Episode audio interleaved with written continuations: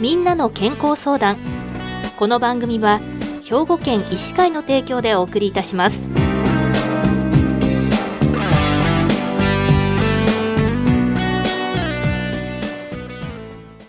みんなの健康相談。ご案内の岡本里奈です。今週は兵庫県医師会の異性研究委員会副委員長でいらっしゃいます多田英二先生にお話をお伺いします。多田先生おはようございます。おはようございます。今日はよろしくお願いいたします。はいこちらこそよろしくお願いいたします。多田先生は姫路市で山田脳神経外科医院をご開業されていらっしゃいます。今日は医療のお話ということでかかりつけ医の制度化をめぐる歴史的経緯と各国の状況についてお話伺っていきますまずはこのコロナ禍においてかかりつけ医という言葉私たちも耳にする機会多くありました。このかかりつけ医の制度化が法制化を含めて議論になっていますけれども各診療科の専門医に対して家庭医という言葉も耳にしますがこれはどういうことなんでしょうか、えー、昔からですね専門医でない先生たちのことを、まあ、非専門医や一般医と呼んできました。我が国だけでなく世界的にも歴史的な経緯がいろいろあって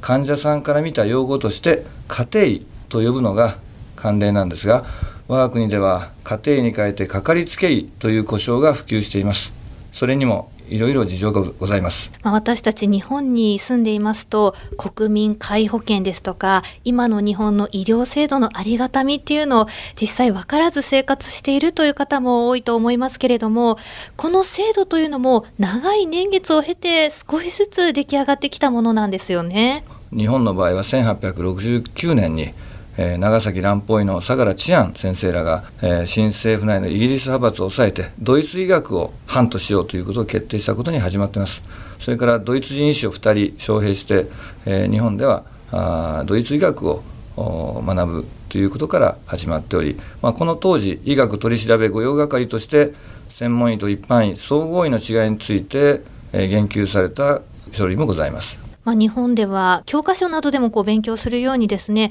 明治維新の頃から、まあ、ドイツからこう医学や医療制度を学んでいたということなんですけれども第二次世界大戦の後はアメリカの GHQ による占領政策っていうのが大きく影響したそうですね。マッカーサー総統の信頼厚い公衆衛生福祉局の軍医サムス大佐の考えが大きく影響しました。彼はインターン制度を強力に推進したんですが専門医制度の導入にはどうしても賛同しませんでした。これはなぜなんでしょうか？はい。サムス大佐は何度も有識者や専門家たちに専門医制度の導入を進められたんですが当時彼は日本の医療の医師のレベルがあまりにも低くてまずは全体のレベルの底上げを重視したことを挙げています。さらに当時アメリカで専門医の養成に重心が傾きすぎて一般の先生とのバランスが取れずむしろ弊害が生じていたことを理由に挙げています。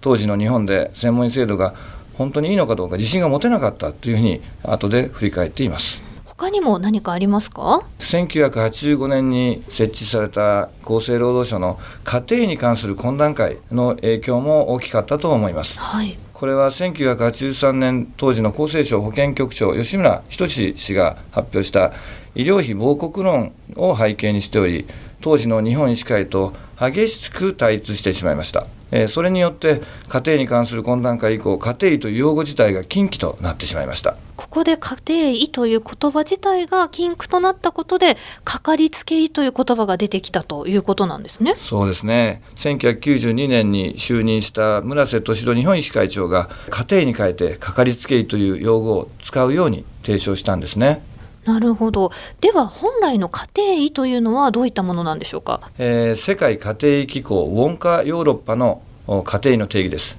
例えばすべての健康問題においてファーストコンタクトとなること。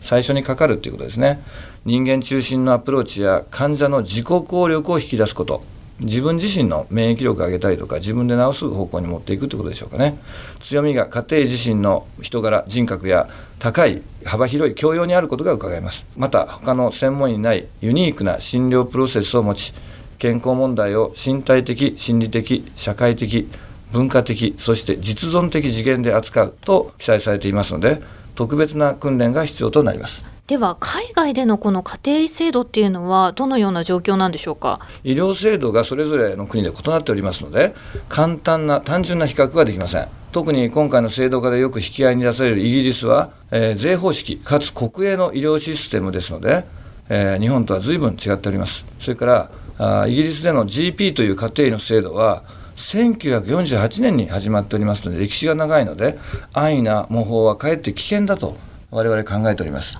今の医療制度はどの国でも紆余曲折を経て微調整繰り返しながらさらには政治問題化しながら少しずつ現代の状態に落ち着いていたというふうに考えていいんですねはいおっしゃる通りですね社会心理学の古典であるギュスターブ・ルボンの群衆心理には制度は結果であって原因ではないという一説がございます。これは各国の諸制度には民族性国民性が強く反映され政治的妥協を含めた歴史の結果であるとの説明がなされています。これは我が国の医療制度についてもよく当てはまっております。現在の当たり前の状況というのは社会や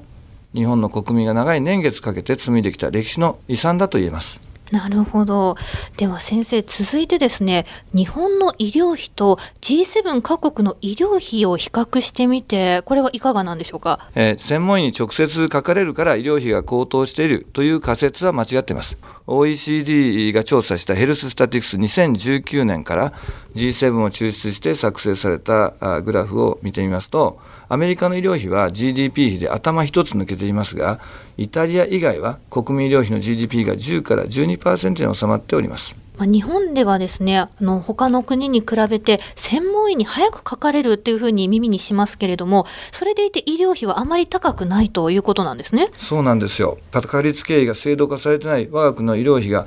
まあ、特に高いわけではなくて、えー、むしろ2010年比の医療費増加率や1人当たりの医療費においては最も高齢化率の高い日本で緩やかな増加にとどまっております。COVID-19 による人口100万人当たりの累計死者数を G7 で比較したものなんですが日本の死者数は桁違いに少なくて新型コロナでかかりつけ医が必要になったとか日本の医療制度が劣っているとは言えないと思います。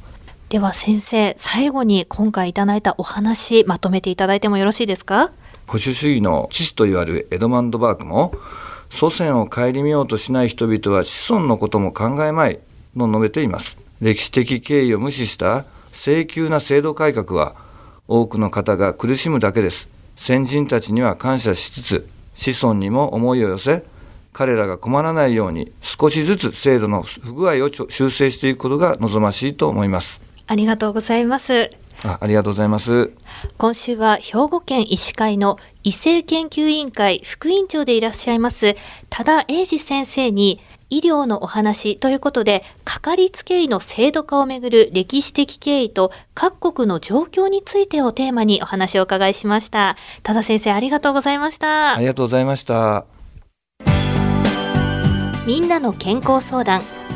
ご案内は岡本里奈でした。この番組は兵庫県医師会の提供でお送りいたしました。